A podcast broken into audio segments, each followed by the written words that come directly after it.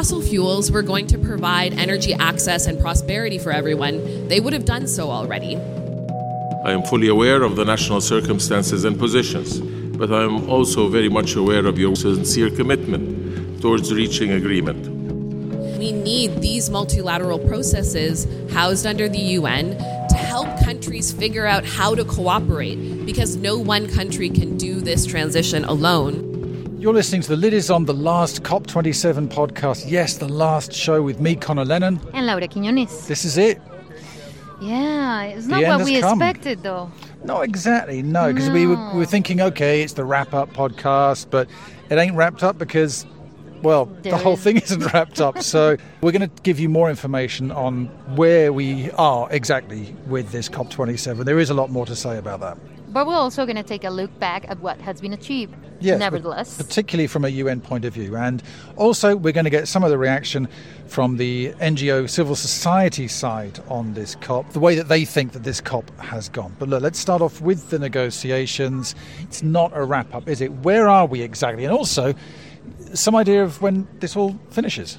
Some of the big themes of this COP, we know loss and damage, climate finance, emission reductions, and the call for a phase out of all fossil fuels, not, not a phase down of only coal, being the thorniest issues this COP, they haven't been agreed yet.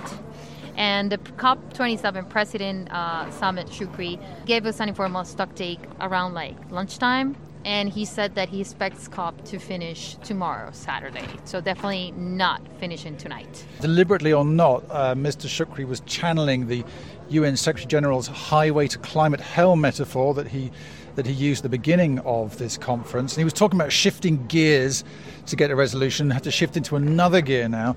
But yeah, he admitted that time is running out. I remain committed to bringing this conference to a close tomorrow in an orderly manner with the adoption of a series of consensus decisions that will be comprehensive, ambitious, and balanced. I am fully aware of the national circumstances and positions, but I am also very much aware of your willingness to be flexible and your sincere commitment towards reaching agreement. Let me now set out how I see the next 24 hours unfolding. I will now take ownership of all outstanding work and I will look at the outcomes in their entirety.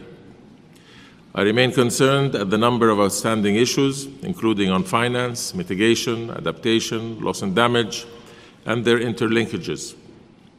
I call upon parties to urgently work together to resolve these outstanding issues as swiftly as possible. Our collective responsibility today is to identify the highest common denominator between parties on the key issues. The global community is looking to us to be bold and ambitious, and it is in your hands as heads of delegation and negotiators to push for ambitious outcomes on all elements under consideration. The aim will then be to refine solutions that can be reflected in the presidency text to be prepared and issued at the earliest, hopefully late tonight. I urge you all to make full use of the remaining time. We have a lot of work ahead of us, so let us swiftly get back to work. Sameh Shoukry, the president of COP27. As we said just now, Lara, outstanding issues on a lot of areas loss and damage, he mentioned, emissions, finance, and adaptation. Yep, the 100 billion promise that still hasn't been has not materialized. There was a lot of attention on one speaker in particular, a very young Ghanaian activist. She's called Nakeeyat Dramani Sam. She's the youth ambassador for the Climate Vulnerable Forum, which is a partnership of countries disproportionately affected by the consequences of climate change. She made a pretty big international splash after her heartfelt speech, in which she implored delegates to make real progress on funding loss and damage. Some of the communities in my country, Ghana, are paying heavy prices since our planet was lit on fire. This puts a simple question on the table of these fire starters When can you pay us back? Because payment is overdue. I appeal to you have a heart. Should we let the youth take over? Maybe only the youth delegation should be at the next COP. Right now, I kindly ask you to pause for a second and spare a thought for our children and our grandchildren and our nieces and nephews, or remember yourself at my age. It is my real hope that this COP27 will act for us. I'm sure nobody wants to betray us. That was Nakeeyat Dramani Sam from Ghana. She's only 10 years old. She's the youth ambassador for the Climate Vulnerable Forum, and I'm sure we're going to be hearing more from her. So, where are we now? We're hoping for some kind of presidency text tomorrow, and the presidency is still banking on getting all this wrapped up tomorrow, Saturday. When he was talking in the plenary, the president did mention 24 hours, so that would take us to around lunchtime Saturday. But we do know that the buses are running until Saturday midnight. At least, yes. So who knows? Who knows? Who knows? There are so many issues that are not decided, not only on the outcome text, which is, you know, the final decision, which is like the big political declaration, but also on the agenda items themselves, uh, which take a lot of work. And yeah, it's, we really don't know what's going to happen. Okay, well, let's go back to what we do know on progress that was made from the UN side. And right at the beginning of this COP, we had the outcomes of the UN Secretary General's high level group on net zero. That's getting to a net zero carbon economy. Yes, at COP26, the Secretary General said that he will appoint a group of experts to check and review all these promises that were made last year by non-state actors, meaning like companies, uh, some cities, but not not national governments, on becoming net zero, carbon neutral, and reducing their carbon footprint. And their focus was on bringing in some more rigorous standards so that we can really judge whether these commitments are for real or if it's just greenwashing nonsense. Exactly. Then also we had an announcement on early warning systems. So this is all about bringing in systems that will help people in vulnerable countries to better prepare next time there is uh, some kind of climate related shock. It could be a tornado, it could be flooding, and this could potentially save millions of lives. If people are just able to have more notice of when the next climate shock is going to happen, it could really help them. And in terms of loss and damage, we said earlier that this has not been agreed, this fund for loss and damage, but there was a lot of attention around the European Union, which is obviously an organization that brings together many developed countries. They say that in principle they approve the idea of a fund for loss and damage, but of course the devil's in the detail.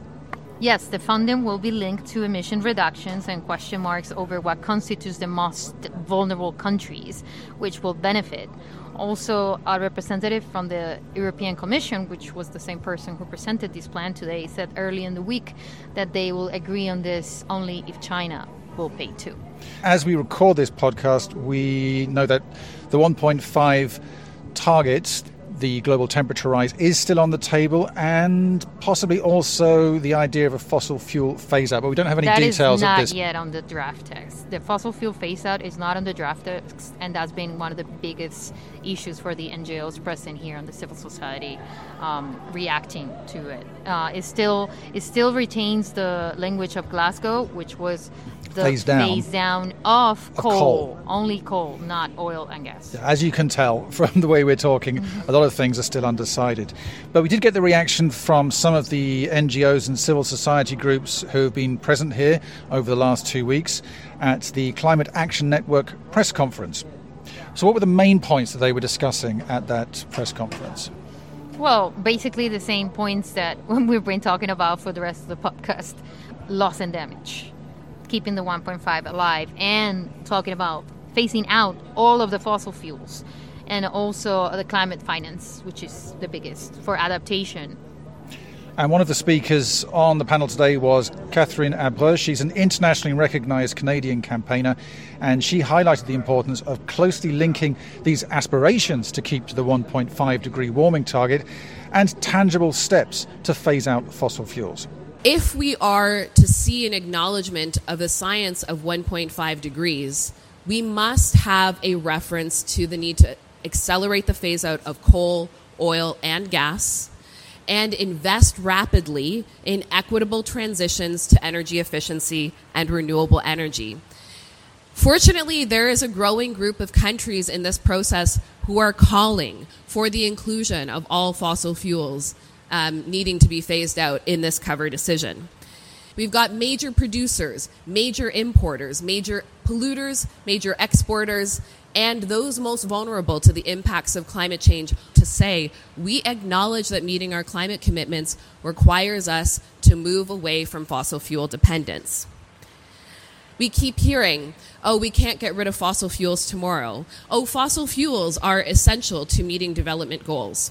Well, if fossil fuels were going to provide energy access and prosperity for everyone, they would have done so already. We are not talking about fossil fuels being turned off tomorrow. We are talking about the need for an orderly transition that takes care of people and is done in an equitable manner. And that's why we need these multilateral processes housed under the UN help countries figure out how to cooperate because no one country can do this transition alone. And no one country can do it without the support of other countries, in particular those that need wealth to be transferred from the hands of the wealth, of the rich countries and companies that have benefited from fossil fuel production for over a century. Climate campaigner Catherine Abreu. Well, and we don't have the information to tell you about the final outcome because Sadly not. There is no final outcome, but you can look out for UN News. Just Google UN News, you'll find us first option, and you'll find the final outcome whenever it comes on our website. Yeah, so you checked on Google, right? UN News. Yes. And our website does come to the top. It is the first one, yes. I wanted to have my last wander around the pavilions today and also, to be honest, find a coffee. And it wasn't quite a ghost town. As you can probably hear right now in the background, there are still plenty of people, but there are plenty of signs of packing up. Even as the negotiators continue working away behind closed doors. Now, do you remember right at the beginning, Lara? I upset the UN police somewhat. I got myself in a bit of trouble. I was recording where I shouldn't, and I do apologise if they're listening. Well, guess what? I managed to get in trouble. Oh my God! Conor. Again, I'm sorry. Why do you make us look bad? I can't, I can't help myself.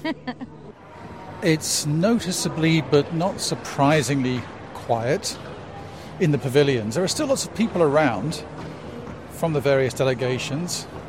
I'm walking now into another courtyard where I haven't spent too much time. This is the buffet area. It's a little far away from our office, which has been dominated by burgers. I feel like I've missed out now. We've got salads, we've got ice cream, and some nice looking pastries. Hey, Hello. this is Shiv from UNFCCC. How's it been going for you? This is your first COP. First cop, so just learning to kind of roll with it, but really, uh, really impressed by the scale of things and really uh, amazed that this actually happens every year, an event on this size. But I think we need it, right? I mean, climate change is the emergency of the moment, so. Would it be rude to say you look a bit tired? but not as Thanks, bright and bushy eyed as you were back at the beginning. Uh, you know, Uh, you wear it well, but I don't blame you. I mean, I look exhausted. I've probably aged about 10 years since I've been here. I was saying just now, this is the first time I've been in this quad because it's such a long way from where we are. Like you said, it's a huge venue. But it looks like you can get decent food here.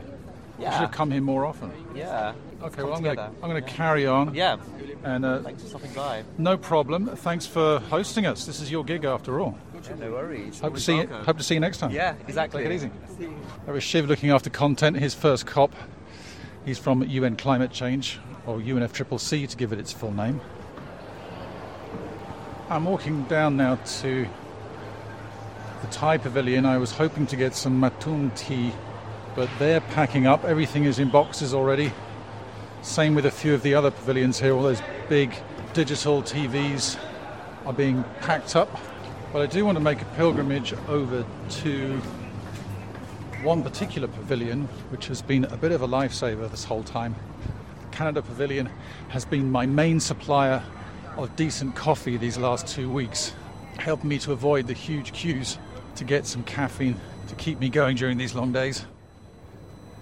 I've got a feeling I might have offended Shiv a bit by saying that he looked tired. Maybe the office space won't be as nice and we won't have so many all access passes. Sorry. Okay, nearly at the Canada Pavilion. Bad sign, there's nobody manning the coffee stand. Yep, that looks like it's it. Even they've packed up. Well, if anyone from Canada is listening, thank you, merci. Very appreciated keeping us going throughout COP27. That was a complete hashtag fail on my part to get some coffee, but a Canadian colleague did get me an espresso. So eventually, in a way, Canada did come through. Thanks, Nathan. and apologies to Shiv Vashisht from UNFCCC for saying he looked tired, but I would be surprised, Shiv, and also a bit suspicious if you didn't look tired at this stage. Now, although we have to pack our bags and say goodbye to Sharm el Sheikh, the lid is on continues in your feed every week. Episodes do drop every Friday. Like and subscribe if you haven't so far. Got some great examples women in peacekeeping, fighting cyber terrorism, cleaning up space trash, developing northern Uganda you name it, all of the many ways in which people at the United Nations are trying to make the world a better place. It's always interesting, it's always engaging. So like, and subscribe. And I'm sure that in 2023 we're going to have many food related stories because Laura is abandoning me, abandoning us at HQ. She's going off to the Food and Agriculture Organization in Rome pretty soon, I think. Yeah, December 1st I start. We will be hearing from Laura in some way or another because she's probably going to set up some rival podcast soon to try and get you all to subscribe to that. no, I can do it without you. Oh, that's beautiful. That's, I'm going to cry. All right, so I think that we should yeah wrap it up because we don't have any more news for you no, right now. But as as Lara said, do stay glued to the UN News website because at some point this weekend we think some kind of announcement is going to come. Thanks for listening. Thanks for being with us every day throughout the last two weeks. As I said, tune in next Friday for the lid is on.